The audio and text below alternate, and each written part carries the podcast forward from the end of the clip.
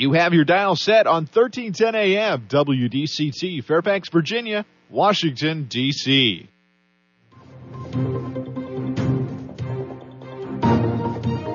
워싱턴과 미국, 그리고 세계의 흐름을 짚어보는 라디오 워싱턴의 시사 토크쇼 워싱턴 전망대.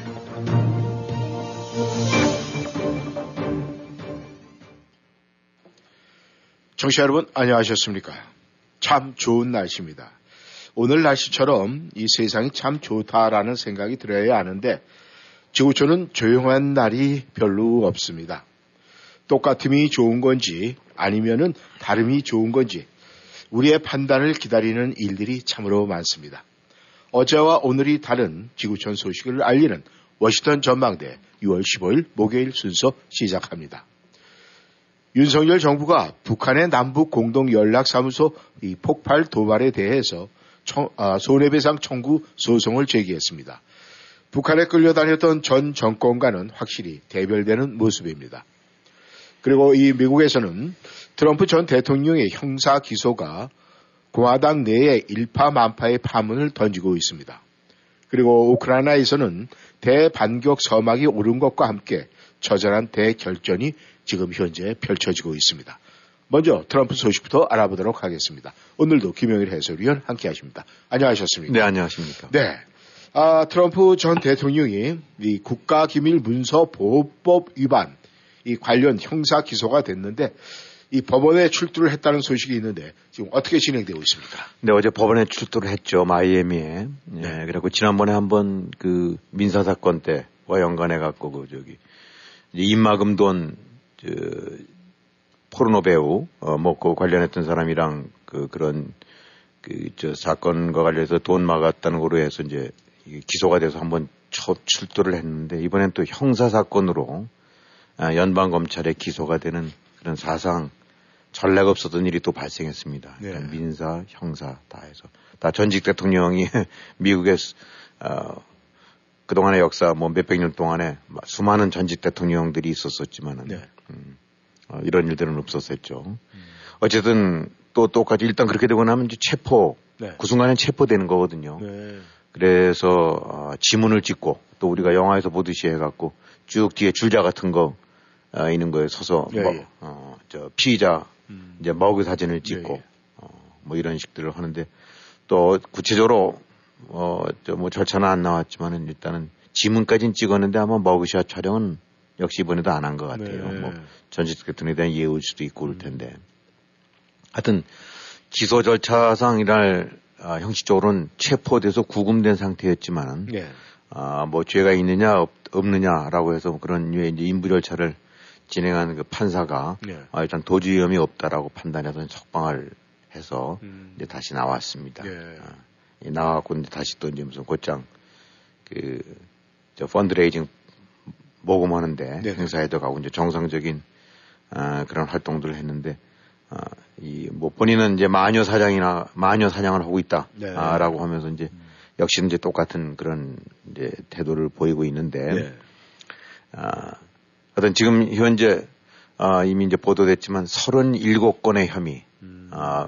국가 기밀 문서 반출, 은폐 의혹, 그다음에 네. 은폐 지시, 네.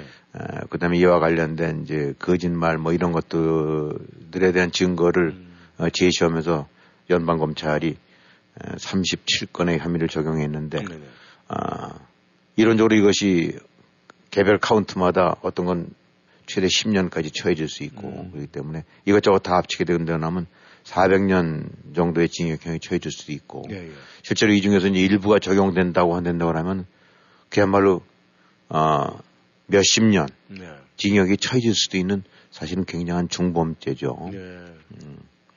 이 전직 대통령의 이름으로 해갖고 또 정치적으로 여러 가지 이 영향력이 있는 사람이기 때문에 그렇지 않으라고도 생각들 하긴 하지만은 그냥 법대로 한다고 하면은 예. 얼마든지 몇 년 정도가 아니라 몇십 년 징역형은 가볍게 받을 수 있는 이제 그런 사안들로 지금 이 혐의, 네. 이제 형사 혐의들이 좀 적용돼 있습니다. 그러니까 네. 어떻게 보니까 벌써 두 번째고 그러다 보니까 그것도 이제 일상화돼갖고 그런가 보다라고 하는데 정말 미국 역사상 단 한 번도 있지 않았던, 없었던 그런 일들이 일어났고, 네. 또 뭐 설마 어떻게 뭐 그런 사람을 허리하라고 하긴 하지만은 법대로 해서 심리가 돼갖고 유죄 판결이 나오고 유죄 선고가 난단다 그러면 말씀드렸던 대로 징역 몇십 년은 간단하게 받을 수 있는 그런 죄들이 있죠. 네. 그런 인물의 그런 거의 중심에 지금 트럼프가 서 있습니다. 일반 사람들도 이 법원에 코트에 간다라고 그러면 얼굴 표정이 좀 무겁고 어떤 표정의 변화를 읽을 수가 없는데 트럼프 전임 대통령도 뭐 지난번에도 한번 출두를 했었고 또 이번에도 출두를 했는데 어떻게 이번에 그 출두했을 때 그 이 모습이라든가 이 태도 같은 건 좀 어떻고 또 이런 문제로 인해서 이 공화당 내에서는 굉장히 여러 가지 이야기 또 여러 가지 분위기가 형성이 될 것 같은데 그쪽은 좀 어떻습니까? 네, 일단 뭐 본인은 뭐 지지자들한테 그쪽에서 역시 예상했던 대로 이제 지지자 네. 뭐 여전히 우린 트럼프를 좋아한다라는 사람들도 있었고 네. 또 트럼프를 감방에 가둬라라는 사람들도 해서 이제 그런 시위대들이 이제 마주치고 있었더랬죠. 네. 그래서 이제 뭐 손도 흔들면서 곧장 펀드레이징 파티도 가고 난 억울하다. 이거는 나를 정치적으로 매장시키려고 하는 그런 정치적인 음모다라는 네. 얘기를 여전히 하고 있는데 네. 일단 공화당 내에서는 조금 받아들이는 모습은 다른 것 같습니다.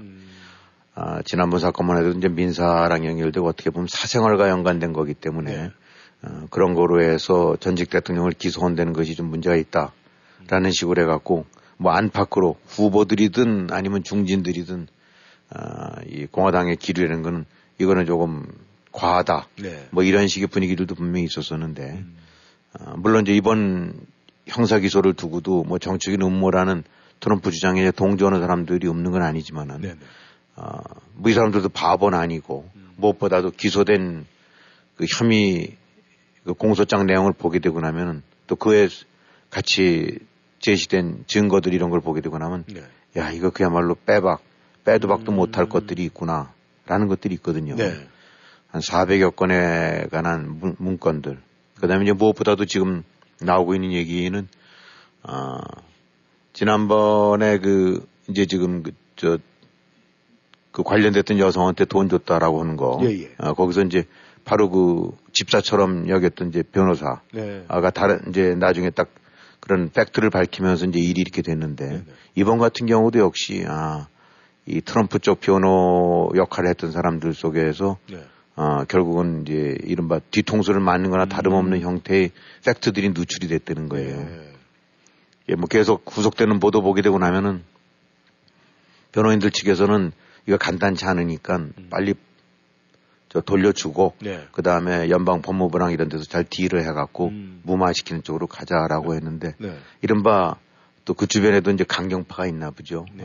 그러면은, 뭐, 밀어붙여라 이런 거에서 오게 되면 어쩌면 지지 세력을 더 굳힐 수도 있고 뭐 그다음에 대통령이 사면권 이제 기밀 해제권 발동해서 한 거기 때문에 별 문제 없다는 식으로 네. 그래서 이제 이런 식의 이 내부적인 오도 이런 것들이 결국은 훨씬 더 사건을 키워갔고 네.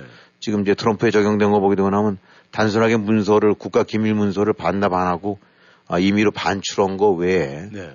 그런 것들이 주류긴 하지만은. 이제 대책회의도 열었을 거 아닙니까? 그다음에 이거 어떻게 하는 게 좋겠느냐? 뭐 네. 아니면 야 이거 없애버려라. 아니면 이건 뭐 아니라고 저거 얘기해라.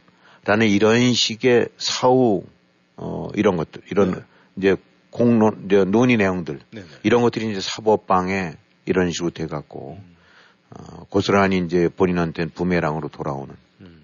그래서 최소한도 형사 기소 사건은 또 민사 기소와는 완전히 또 다른 거거든요. 네. 그러니까 공화당 내에서 받아들이는 분위기는 이거는 이번에만큼은 이렇게 간단하게 무슨 다 이거를 그 정치적인 음모로 넘기기에는 이 설명할 수 없는 설명이 궁색한 네, 네. 이제 그런 증거들이 제시되고 그런 부분들은 뭐 사람이라는 게 결국은 아무리 아니라고 우겨도 증거가 나오고 그에 관련된 혐의를 입증할 만한 물증들이 있다고 했는데 그러면 그때는 부담되는 거 아니겠습니까? 네.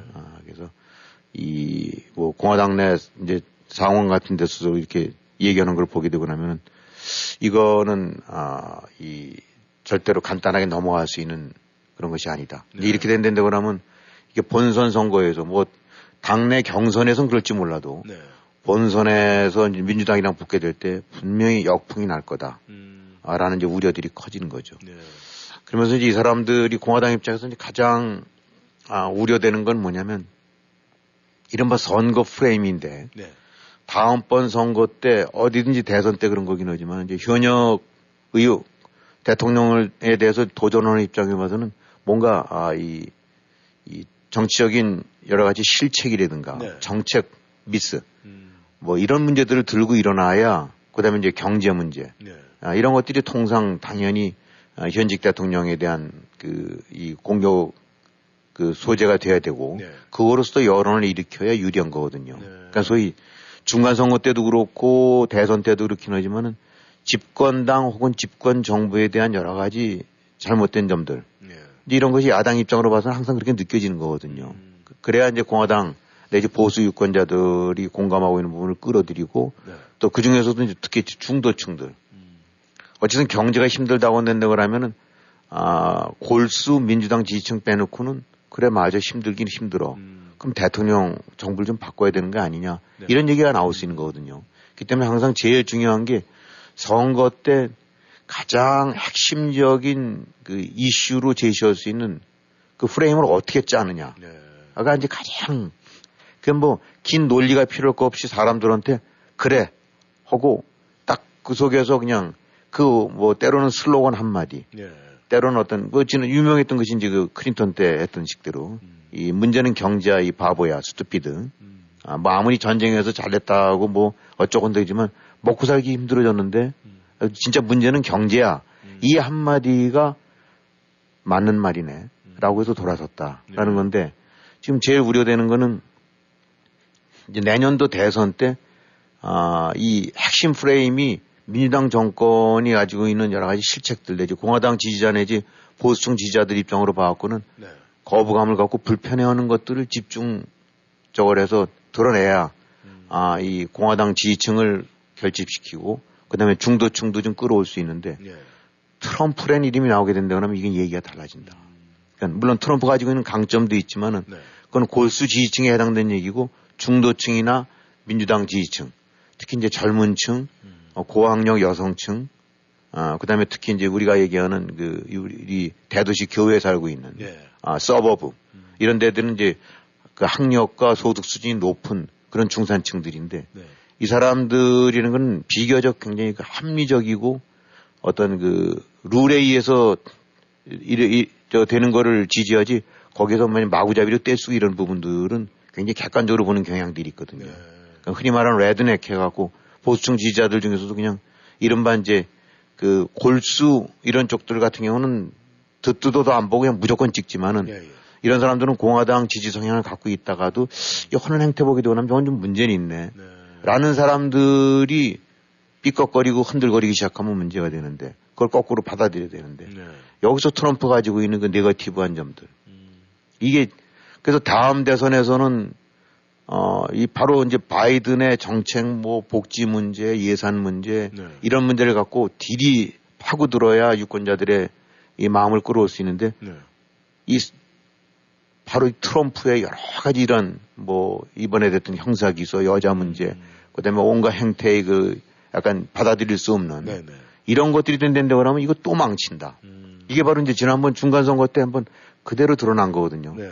사실 지난 중간 선거 때 같은 경우 공화당 입장으로 봐서는 굉장히 유리한 국면이 전개될 거다. 이 바이든의 이 뭐 코로나도 그렇고 경제 이런 것들이 휘청거리고 뭐 이리 막 인플레되고 이러니까 네. 이건 아주 그냥 완전히 그냥 꼼짝 못하게 해서 그야말로 레드, 붉은 폭풍이 이제 밀려와갖고 싹 쓸어버릴 거다. 네. 그래서 상하원 다 먹을 거다라고 했는데 상원은 결국은 이 장악에 실패했고 네. 하원도 뭐 몇 석 안 되는 간발의 차이로 겨우 했다. 예, 그때 바로 등장했었던 것이 이 트럼프 키드들, 트럼프 지지를 받는 트럼프 아류들이 본선에서 많은 표를 깎아먹고 네. 막상 맞붙었을 때 형편없는 전략을 이 결과를 보였다. 네. 바로 트럼프 프레임이 걸리고 나니까 이것이 데미지를 입은 건데 이번에 대선 때 또 나오면 이게 또 똑같다. 네. 그러니까 이게 바로 이제 공화당이 굉장히 우려하고 있는 거죠. 그러니까 이제 그동안에도 여러 차례 말씀드렸지만 당내에서는 뭐 여러 가지 진행되는 거 봐서 후보 경선이 거의 틀림없을 거로 보는, 지금의 추세로 봐갖고는 네. 트럼프의 후보 당선이 틀림없을 것으로 보이긴 하는데, 바로 고민은 이렇게 돼서 다시 또 등장하게 되거나 하면 민주당 쪽에서는 긴 얘기를 끝없이 또 트럼프냐, 저 트럼프, 뭐 문서 빼돌린 트럼프, 뭐 저 선거 사기라고 하는 저 트럼프 오게 되거나 하면 정책적인 이런 거는 논의될 것 없이 친 트럼프, 옹호 트럼프 대 반 트럼프로 진영이 갈리게 되거나 하면 중도층 상당수 부분은 고개를 돌리고 민주당을 지지할 거다라는 바로 이 프레임. 네. 이게 공화당으로 봐서 그대로 부담이 되는 거죠. 네. 그렇기 때문에 이제 형사 기소가 되면서는 야 이거 간단치가 않다라는 생각도 이제 점점 커가고 있는 거예요. 네. 보통 우리가 이제 법원에 나가서 재판을 받을 때는 이제 우리가 형사 재판 아니면 민사 재판 이렇게 이제 크게 두 개로 나누는데, 지금 트럼프 전 대통령은 이 두 민사 형사가 다 기소가 됐어요. 그리고 지금 이거 말고도 앞으로 조금 전에 말씀하셨듯이 37건이 지금 올라가 있다라고 하는데, 그러면 이제 줄줄이 계속 기소가 될 것 같은데 이런 문제에 대해서 무슨 대책들을 지금 하고는 있습니까? 네, 지금 또 있죠. 이제 이거 지금 이거로 끝난 것이 아니라 지금 가장 중요하다고 어떻게 보면 그 심각하다고 보는 것이 바로 이제 조지아 개표. 네. 거기에 이제 관여된 사건. 네. 이 주국무 장관한테 전화를 하고 야 18,000표 어떻게 만들어봐라고 압박을 가했다는 네. 이런 선거 방해. 이 사건이 지금 이제 뭐 그쪽 그 아틀랜타 풀턴 카운티에서 네. 쪽 대배심도 열었고 이와 관련해서 이제 기소 여부가 조만간 결정되는 건데 이번 여름이라고 하니까 지금 벌써 6월 중순이고 조만간 이제 기소 여부가 결정이 된다는 거거든요. 네. 그거는 이것보다 훨씬 더 사안이 중대하다라고 보는 거예요. 네. 물론 국가 기밀 문서 이런 부분은 어떻게 보면 관리 소홀 내지 뭐 그걸 갖고 트럼프가 어디 저 러시아에 넘기진 않았을 테니까 단지 함부로 다루지 말아야 될 그런 것들을 이제 문서를 확보하고 있었다 아니면 가지고 있었다 뭐 이런 정도지만 이거는 명백하게 기존 선거법과 공정 뭐 이런 거에 반하는 행태를 한 거거든요. 네.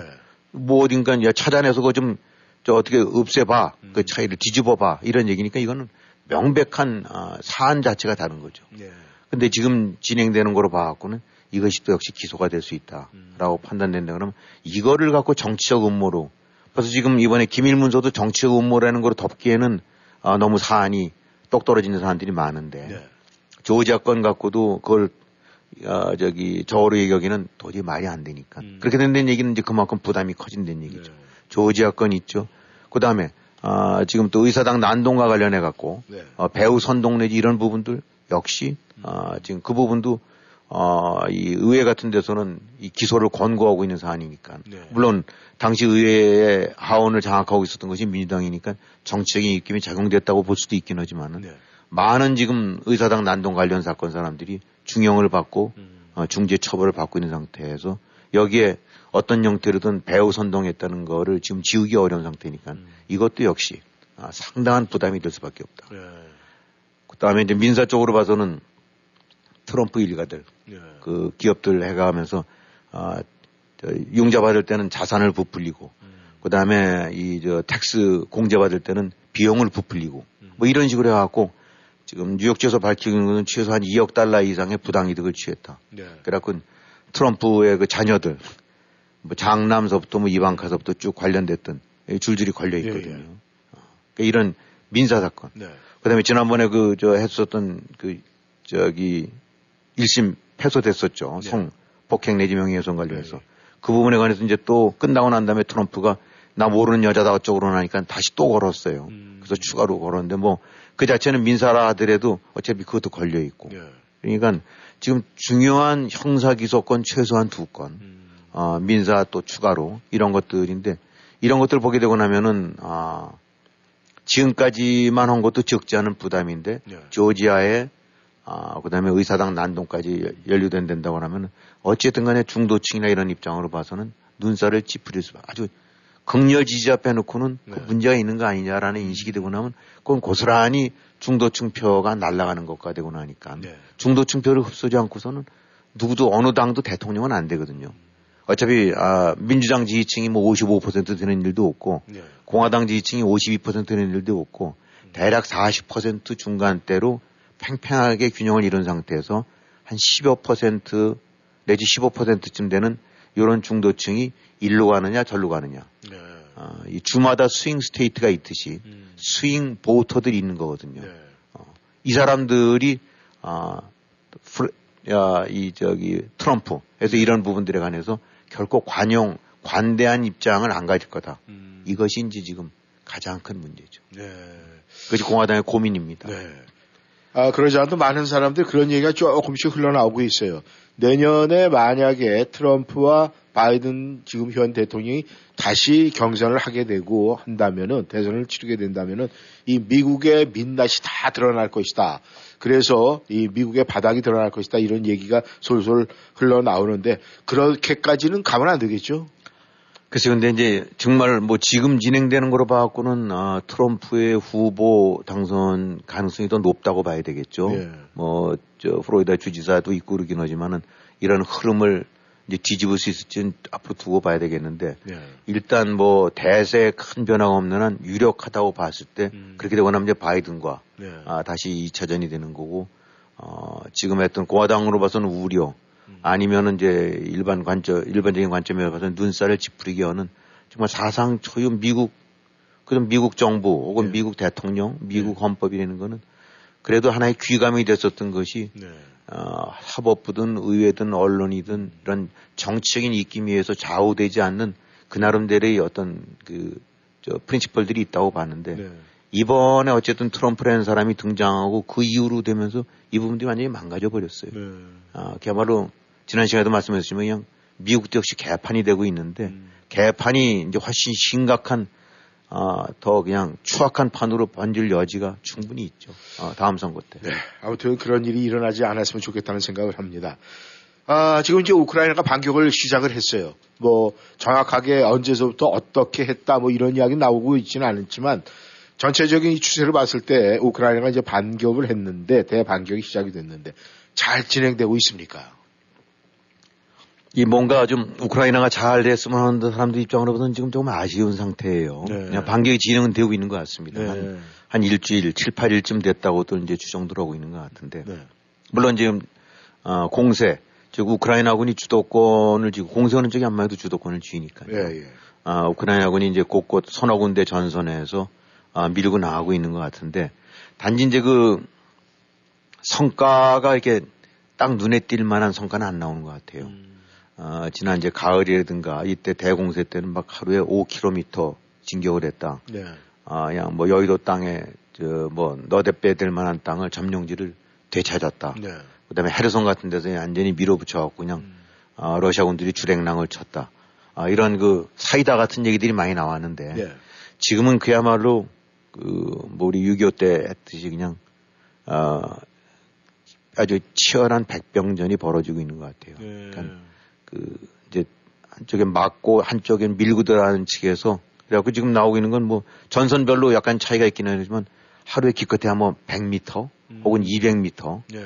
그러니 100m, 200m 얼핏 생각하게 되거나 뭐 길어도 되긴 하지만은. 하루 종일 치고받고 해서 조금 밀고 들어간 게 한 100m 밀고 들어갔단다 그러면 그것이 얼마만큼 힘든 전쟁이고 치열한 전투인지는 네. 짐작을 할 수 있겠죠. 이제 이러다 보니까 엄청난 손실들이 오겠죠. 네. 그래갖고 지금들 추측하는 것들을 보게 되고 나면 일단은 러시아군도 상당한 피해가 입는 건 틀림이 없는데 네. 이제 공격해 들어가는 우크라이나군 같은 경우도 특히 이제 기갑병력이라든가 기갑전력 쪽에서 네네. 적지 않은 손실이 있는 것 같아요. 네. 그러니까 많은 전차가 파괴되고 또 장갑차가 파괴되고 네. 또 많은 병력들이 그 공격 과정에서 네. 그래서 뭐 어느 우크라이나 부대 같은 경우는 한 50명쯤 되는 단위에서 한 30명이 전사했다라는 것도 나오는 거 보게 되고 나면 네. 30명 전사면 또 한 10대 명은 부상 입었을 거 아닙니까? 그렇죠. 그러니까 그야말로 한 50명이 들어가는 출동했던 부대 중에서 거의 7, 80%가 죽거나 아니면 부상을 당하는 이런 상태니까 예. 지금 뭐 전가가 좀 미흡하지 않냐라는 얘기를 하면 이제 저 방관자라든가 제3자 입장에서 그렇게 볼지 모르긴 하지만은 바로 이런 현장 전장 상황에서는 예.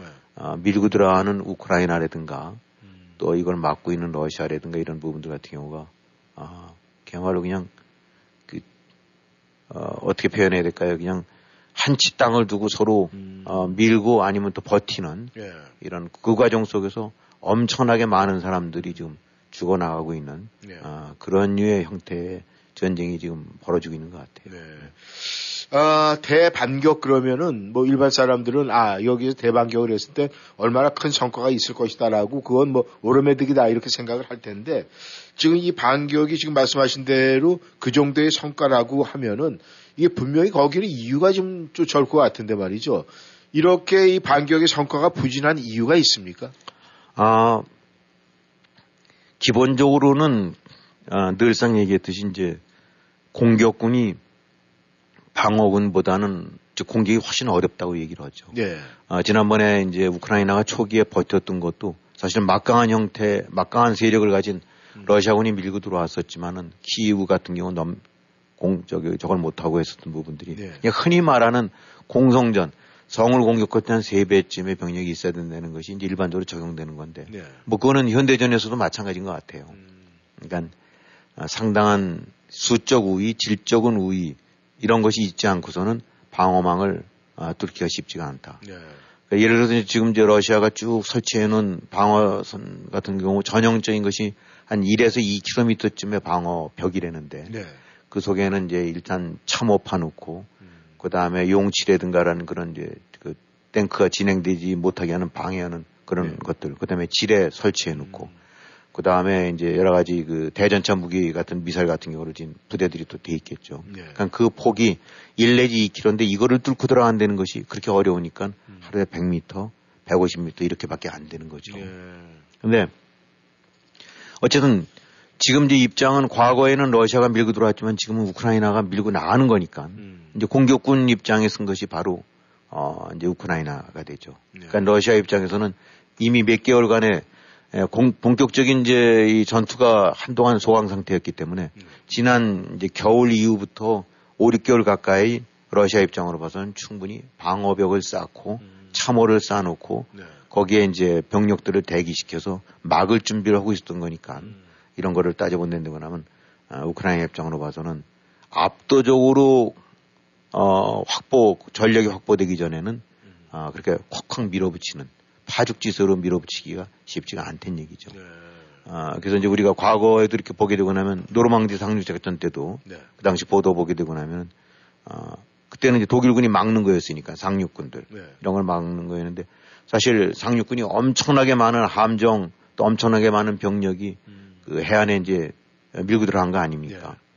그때 역시 이제 독일군 죽은 사람들은 부상되거나 이런 데는 이제 몇천 명 정도, 4,000~5,000명, 5,000~6,000명, 뭐 7,000~8,000명 이런 정도로 이제 추산이 됐었는데 그때 뚫고 들어간 이 미군을 비롯한 연합군들 같은 경우는 네. 최소한도 10,000명이 넘는다라고 하거든요. 그러니까 더블 이상의 사망자와 부상자가 났었었다. 네.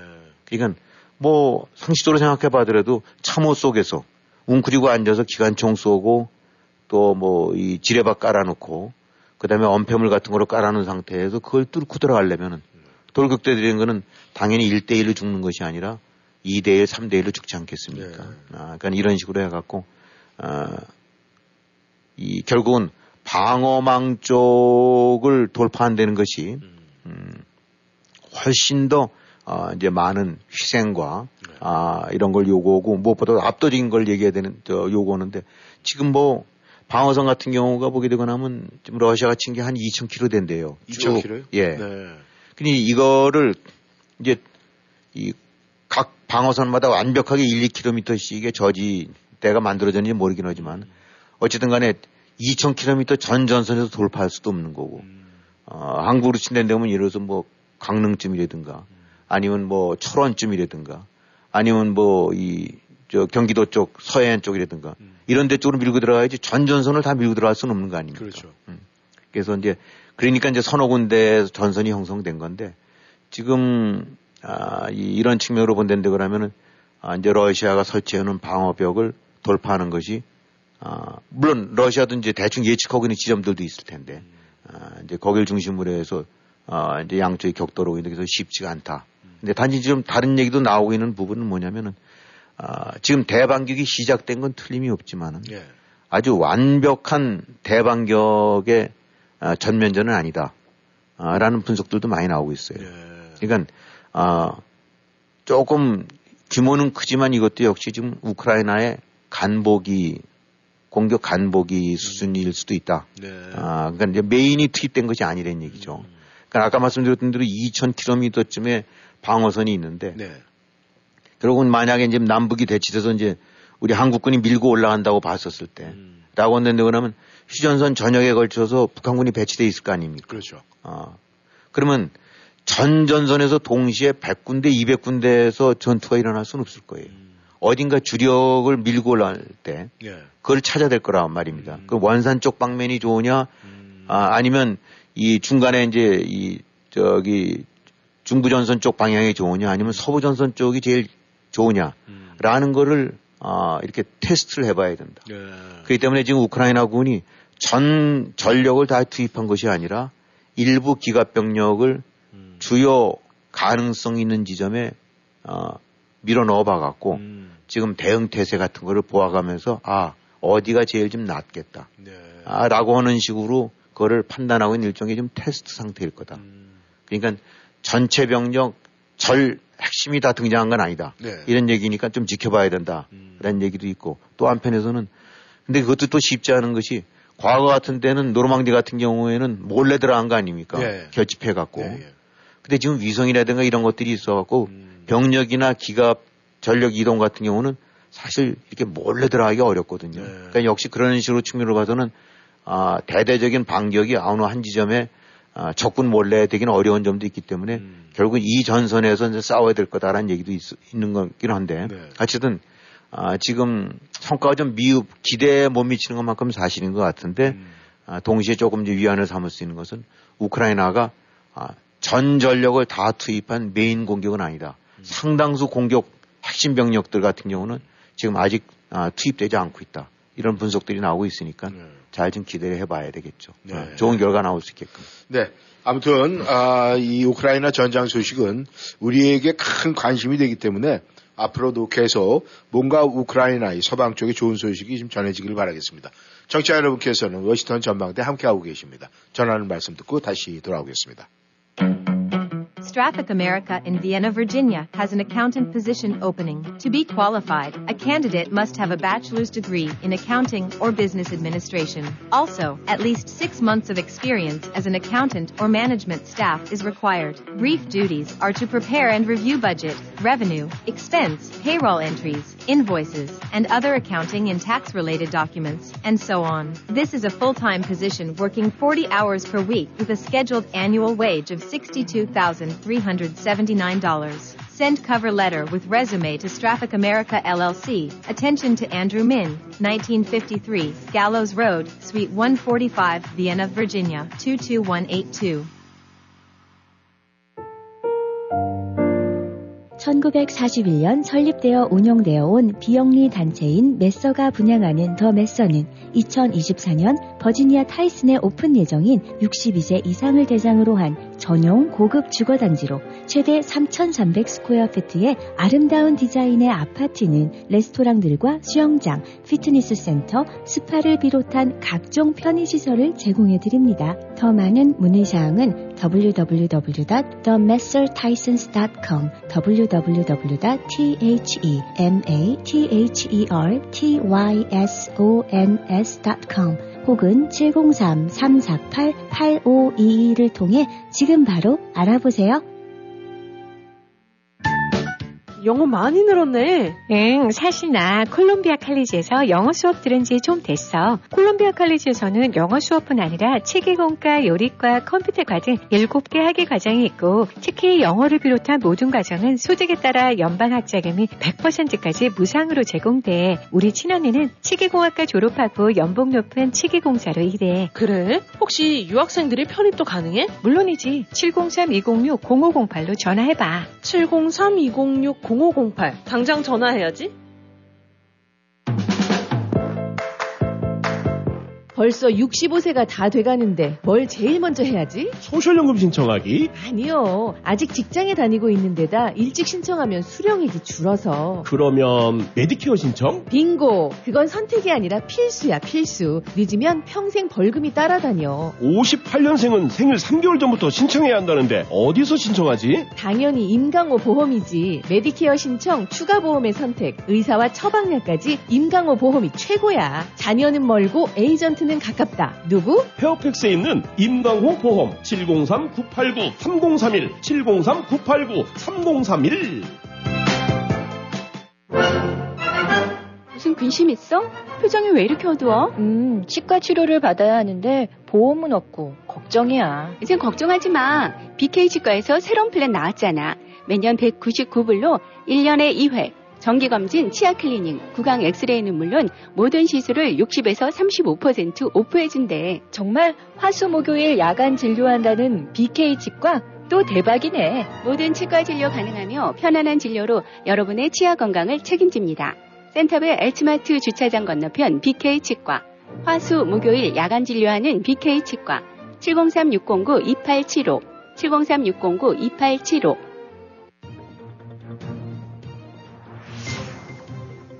여러분은 지금 라디오 워싱턴 그리고 미주경제신문 대표인 김용일 해설위원과 라디오 워싱턴 콘텐츠 본부장 이구순이 진행하는 워싱턴 전망대를 함께하고 있습니다.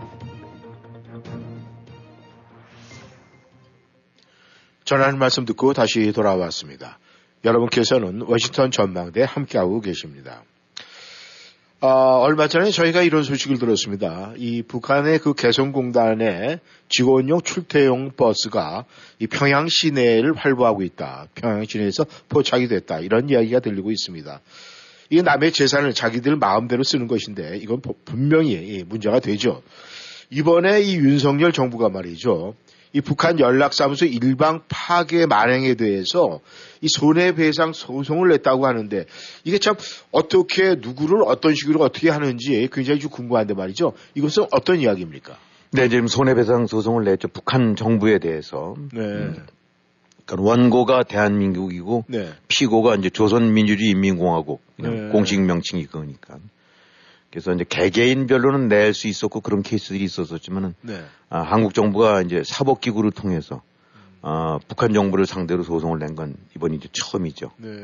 물론 그렇다고 해서 이제 이게 그 북한을 정부로 인정한 건 아니에요. 네. 왜냐하면 지금 그 대한민국 헌법에는 한반도를 포함한 부속도서가 대한민국 영토다라고 되어 있기 때문에 북한 정부를 공식적으로 인정은 아닙니다. 그러니까 일종의 이제 법인 사단법인 같은 그런 식의 뭐 종교단체가 될 수도 있고 네. 이제 그런 류의 단체라는 개념에서 온 건데 지금 바로 이제 저 4년 그렇죠. 오늘이 이제 6월 15일이면 딱 바로 4년 전이네요. 네.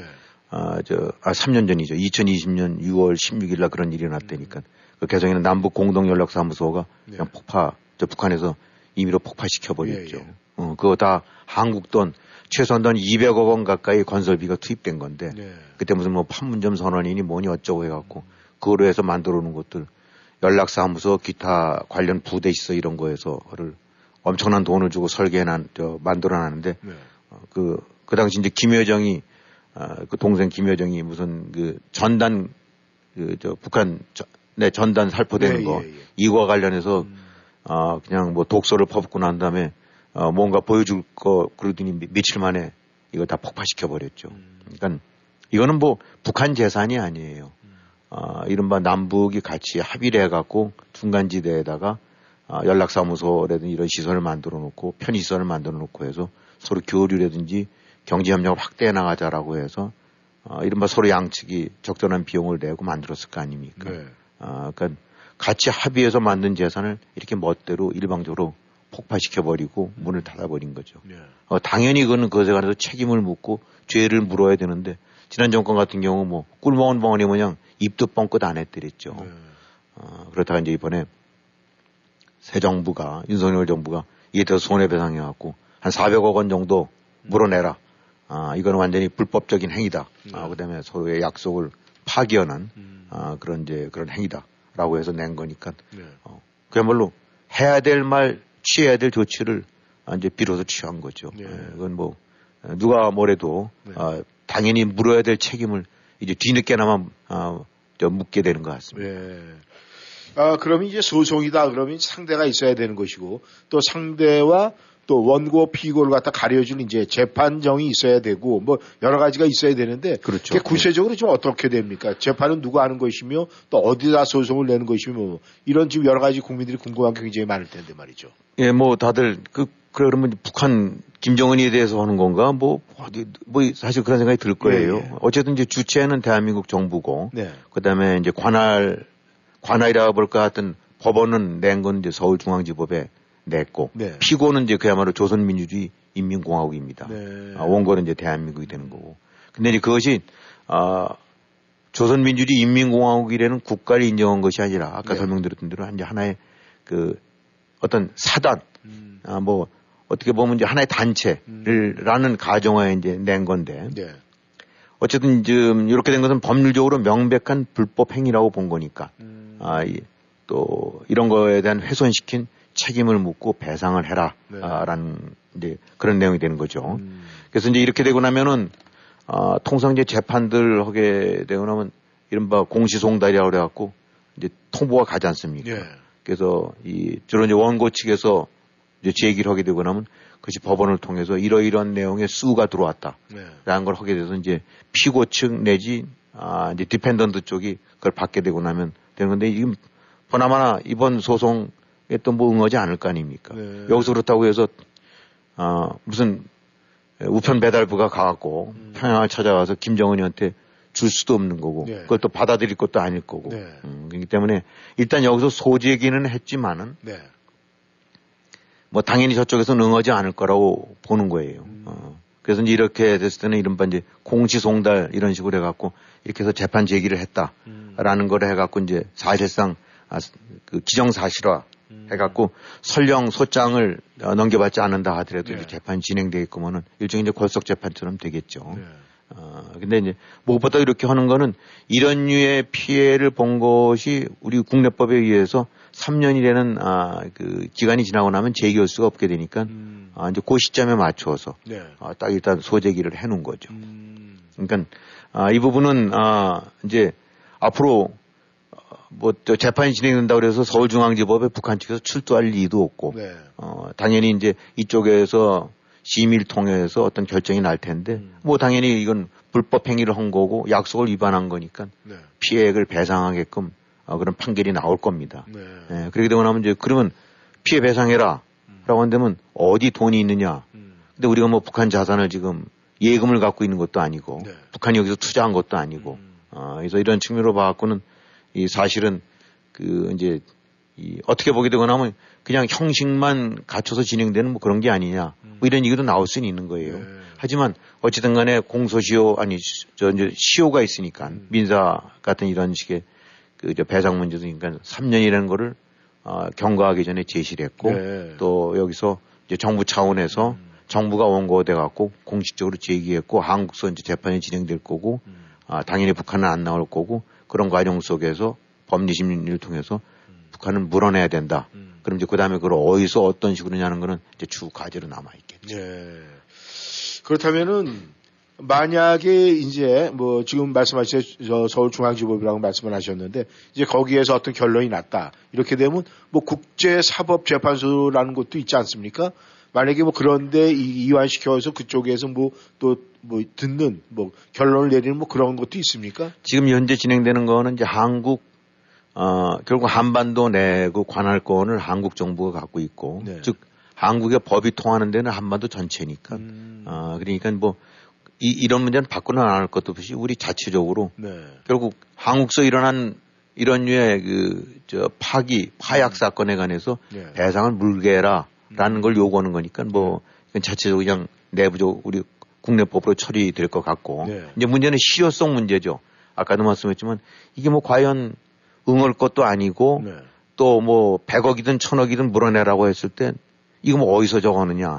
근데 뭐 굳이 이제 배상에 관해서는 약간의 여지는 있다고 볼 수 있는 것은 뭐 보니까 이제 경문협의라는 것이 있던데 네. 지금 한국에서 그 전 뭐 대통령 비서실장했던 임종석 뭐 그 사람이 네. 지금 거기 회장이라는데 이게 뭐냐면 남북 경제문화 협력재단이라는 식으로 해갖고 네. 일종의 이제 그 북한과 관련된 것들에 대한 뭐 여러 가지 이제 이저 콘텐츠를 사용할 때 네.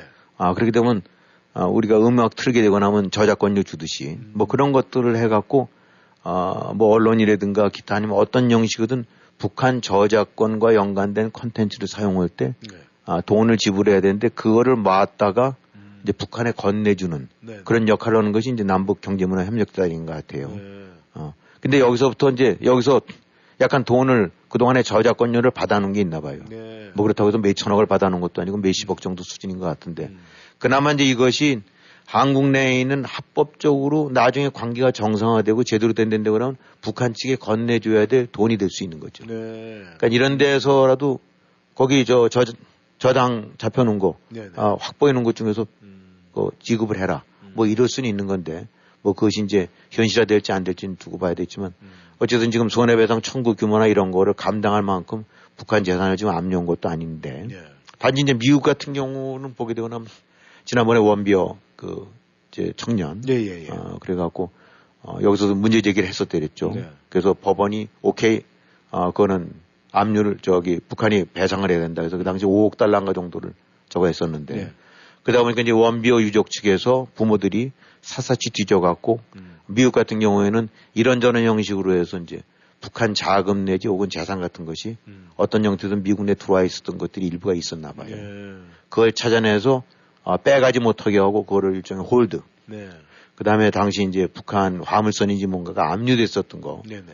이제 불법행위 같은 걸 하다가 미국 정부에 의해서 압류됐었던 거. 예, 예. 그걸 팔아서 그 받은 돈에서 이거의 손해배상 일부를 지급해라. 뭐 이런 식이 나왔던 거니까. 네. 직접적으로 북한 정부가 배상을 당연히 안 할 거지만은 안 한다 하더라도 이런 형식으로 북한 자산 내지 북한 이런 것들이 있었을 때는 네. 그걸 갖고 그쪽을 대상으로 해서 일부나마 네. 받을 수 있는. 그래서 뭐 사실은 이거는 이제 그런 측면에서는 뭐 돈을 받고 피해를 배상받기는 현실적으로 봐서는 쉽지도 않고 별 실효성도 없어 보이는 조치이긴 해요. 네. 그러나 여기서 이제 우리가 의미를 둘 수 있는 거는 이제 이런 조치를 취했다는 거. 네. 이게 돌이켜본 된다고 하면 이런 거 파괴해도 꿀 먹은 벙어리. 김여정 한마디 여기 되고 나면 전단금지법 만들고 산하주구나 평화선언 뭐 어쩌고 해가면서 그 헛소리 같은 식으로만 짓거리고 있던 정부가 네. 바로 전 정부였는데 당연히 이런 불법행위 오만방자한 이런 그 행위들에 대해서 제재를 가하고 이의를 제기하고 거기에 책임을 물어야 되는 것이 한 국가로서인데 그런 거를 완전히 방치한 거거든요. 네. 그것이 전 정부였는데 지금 새 정부에서는 이런 식의 문제를 제기해서 한다는 거는 실효를 떠나서 네. 그야말로 이제 취해야 될 조치를 취하는 거죠. 그러니까 과거 이제 문재인 정권과 비교하게 되면 그야말로 이제 상전벽해 같은 그런 변화라고 할 수 있겠죠. 그러니까 질질 끌려다니면서 김정은 눈치만 보던 한국이 네. 이제 비로소 제대로 방향을 잡은 조치를 취한 게 아니냐. 그러니까 돈 50억, 100억을 물려받고서가 아니라 네.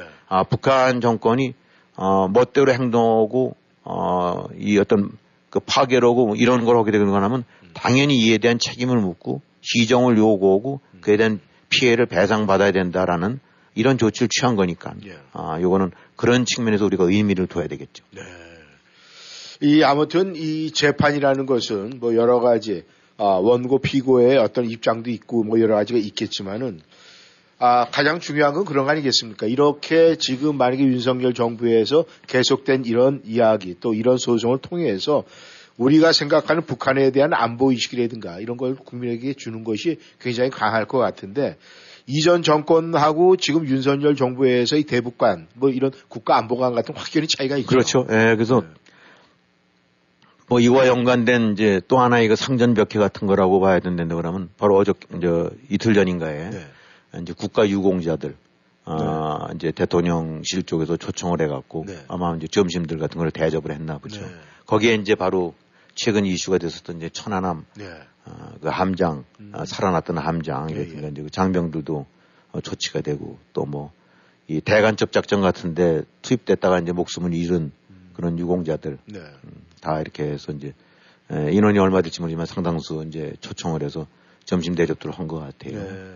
근데 이 특히 이제 천안함 같은 경우는 우리가 상징적으로 봤듯이 당연히 천안함 이 나라를 지키다가 이런 피습에 의해서 많은 젊은 목숨들이 저거된 건데 네. 그걸 추모를 하고 리스펙트를 해주고 그 공을 기려줘야 되는데 완전히 찬밥이었죠. 네. 지난 문재인 정권 때 대통령 가지도 않고 네. 언급도 안 하고 또 거기서 유족들이 저거 하면서 이 천안함 누구 소행이냐라고 했을 때 문재인인 사람 대답도 안 했어요. 네. 그게 바로 지난 정권의 그 실체입니다. 그러니까 그저 김정은 불편해할까봐 김정은이랑 해서 눈치 본 이런 거에 급급해갖고 네. 정작 국가로서 지켜야 될 조치라든가 대응 같은 경우 다 외면을 해버렸더랬죠. 그러니까 이번에 단순히 이런 유공자들이라든가 관련했던 사람들을 밥을 뭐 대접해서가 아니라 네. 국가가 어떤 식으로 이들을 대한다는 것을 보여주는 것이 바로 이런 상징적인 조치 아니겠습니까? 그러니까 그래서 이런 보훈가족들 같은 경우는 한 200명 가까이 이제 이렇게 불러갖고 위로를 하고 했던 건데 당연히 국가가 했어야 될 일들이죠. 네. 그러니까 지금 그런 측면으로 본다는데 그러면은 지금 미국과 많이 대비가 돼요. 네. 우리가 이제 뭐 더러 그 여행을 하다 보게 되고 나면은 뭐 그런 걸 경험하신 분들도 있고 아닌 분들도 있는데 뭐 저 같은 경우도 한번 그걸 본 적이 있습니다만은 비행기 타고 오를 때 네. 쭉 거기 되고 나면은 그저 군복헌 먼저 태우더라고요. 그럼요, 제일 먼저죠.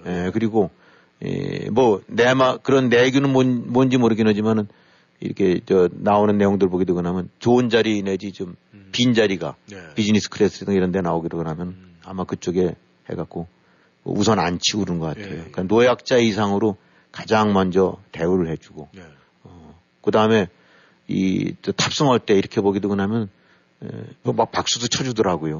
그러니까 단지 군복을 입었다는 이유만으로도 그렇게 예우를 해주고 뒤에서 손가락질하는 것이 아니라. 근데 한국 같은 경우는 어떻습니까? 그 함장에 관해서 민주당 대변인이라는 자가 그건 사람이라고 할 수도 없는 것이 정말 거친 말로 대변인이라고 하는 자가 뭐 그때 왜 같이 부하들이랑 안 빠져 죽고. 뻔뻔스럽게 살아서 이런 얘기를 하는 자들이 모여 있는 게 바로 지금 그 집단인데 미국과는 정말 천양지차죠. 무슨 그냥 그런 류의 대우가 전부는 아니라 할지라 하더라도 군인들, 그다음에 또 뭐 경찰이라든가 소방관들 이렇게 우리 이렇게 하다 보면 어느 때 보게 되거나 그냥 장의 차량 같은 데가 그냥 대단하게 많은 차량들이 불을 켜고 반짝반짝하면서 또 저기 오토바이 같은 경우 이렇게 호의받아 갖고 가지 않습니까? 뭐 큰일인가 보다라고 보면 어느 때 보면 경찰이라든가 소방관들 순직한 사람들. 이게 아무것도 아닌 것 같긴 하지만 그래도 그걸 쳐다봤을 때 주변 사람들 아니면 동료들 또 가족들 이런 사람들 같은 경우가 그래도 위안을 받을 거 아닙니까? 그렇죠. 이미 뭐 다시 살아올 수 없는 목숨이긴 하지만 그래도 이렇게 해서 싸우다 보면 지키다 보면 또 사람을 구해서 이렇게 숨지다 보게 되고 나면 그래도 주변에서 인정해주고 나라가 인정해주고 사회가 인정해주는구나. 그렇게 된다면 뿌듯한 마음이 생기고 그래. 이런 나라라면 또 이런 사회라면 어떻게든지 내가 필요할 때인데 소임을 다하면서 목숨을 던져서라도 구해야지. 뭐 이런 마음들이 생길 거 아닙니까? 그렇죠. 근데 지금 앉아서 천안함 그렇게 하듯이 하는 걸 보게 되고 나면 어느 부모가 저런 군인이라든가 이런 사람들한테 하는 저런 인간들이 저런 태도를 취하는 걸 보고 난 다음에 야, 우리 나라 지키기 위해서 어떻게든지 목숨이라도 던져라도 해야 되겠다는 말을 누가 하겠어요. 빨리 빠져나가라 라는 말밖에 안 하겠죠. 그러니까 결국은 이런 것들을 다 종합적으로 지켜보게 된다면 한 나라가 제대로 가고 이런 것들 부분들이 얼마나 그 주역, 정권의 주역 내지 정권의 주체, 좁혀서는 대통령. 어쩌면 대통령 한 사람이라는 것의 사고방식이라든가 관점이 얼마나 중요하냐. 결국은 그런 류의 천안함에 대한 대응이라든가 이런 걸 보게 되고 나면, 결국 대한민국에 대한 충성을 할 이유가 없게끔 만든, 그런 양태들 아니겠습니까? 그래 놓고 나서 국가를 수호하고 지킨다 이런 부분들은 말빨이 안 먹히죠. 그러니까 이번에 이렇게 이제 진행되는 것들을 보게 되고 나면은, 나라나 국가나 똑같은 것 같아요. 네. 에, 이 어떤 무슨 이익이라든가 뭐 이런 거에 좌우되지 않고 뭐 무슨 윤리 선생은 아니지만은 네. 그래도 나라나 국가나 지켜야 될 가치. 이 여기서 다른 게 뭐였겠습니까? 자유, 민주, 인권 같은 거 아닙니까? 그런 것이 기준이 되고 잣대가 돼서 그런 걸 지키는데 네. 헌신 똑같이 같이 매진해 나가고 네. 또 그런 과정 속에서 희생된 사람 위해서는 챙겨주고 이렇게 예우해주고 이런 부분들이 돼야 이 제대로 된 나라, 제대로 된 국가라는 걸 평가받을 거 아니겠습니까? 네. 그래서 이번 같은 경우 이렇게 좀 보게 되고 나면은 지금 이 보훈장병들 유족들을 불러갖고 점심을 대접한 것이 큰 뉴스가 되고 네. 천안함 함장을 불러서 감사패 쓰는 것이 뉴스가 된다는 얘기는 정상이 뉴스가 된다는 얘기는 그동안에 얼마나 비정상이 일상화됐던 건가. 네. 그래서 단순하게 정권 바뀌었다는 것이 네. 꼭 누가 정치 권력을 누가 받았다 바뀌었다는 것이 아니라 나라가 올바로 가는 길로 접어들었느냐 네. 안 접어들었냐 아니면 얼마만큼 그것이 잘못된 길로 가고 있느냐를 보는 건데 이번에 취해지는 보훈장병들에 대한 조치 네. 국가 북한에 대한 배상 조치 요구 이런 것들 같은 경우는 분명하게 대한민국이 그래도 다행스럽게 제 갈 길로 가고 있는 거를 보여주는 그런 증거들이 아닌가 그런 판단하고 싶습니다. 예, 감사합니다. 이 군복이라는 것은 내가 이 국가와 민족을 위해서 내 목숨을 바치겠습니다라는 이 증거품이다라는 그런 이야기가 있습니다. 그래서 저희들이 이 군인들을 또 존경을 해야 되는 것이 아닌가 그렇게 생각을 합니다. 이 앞으로 이 대한민국 이 대북관 이 모든 것이 정말 국민들이 바라는 대로 원하는 대로 풀려나갔으면 좋겠습니다. 김 의원님 수고하셨습니다. 네, 수고하셨습니다. 네, 청취자 여러분. 워싱턴 전망대 오늘 여기서 인사드리겠습니다. 편안한 날 보내시고요. 다음 시간에 다시 만나겠습니다. 안녕히 계십시오.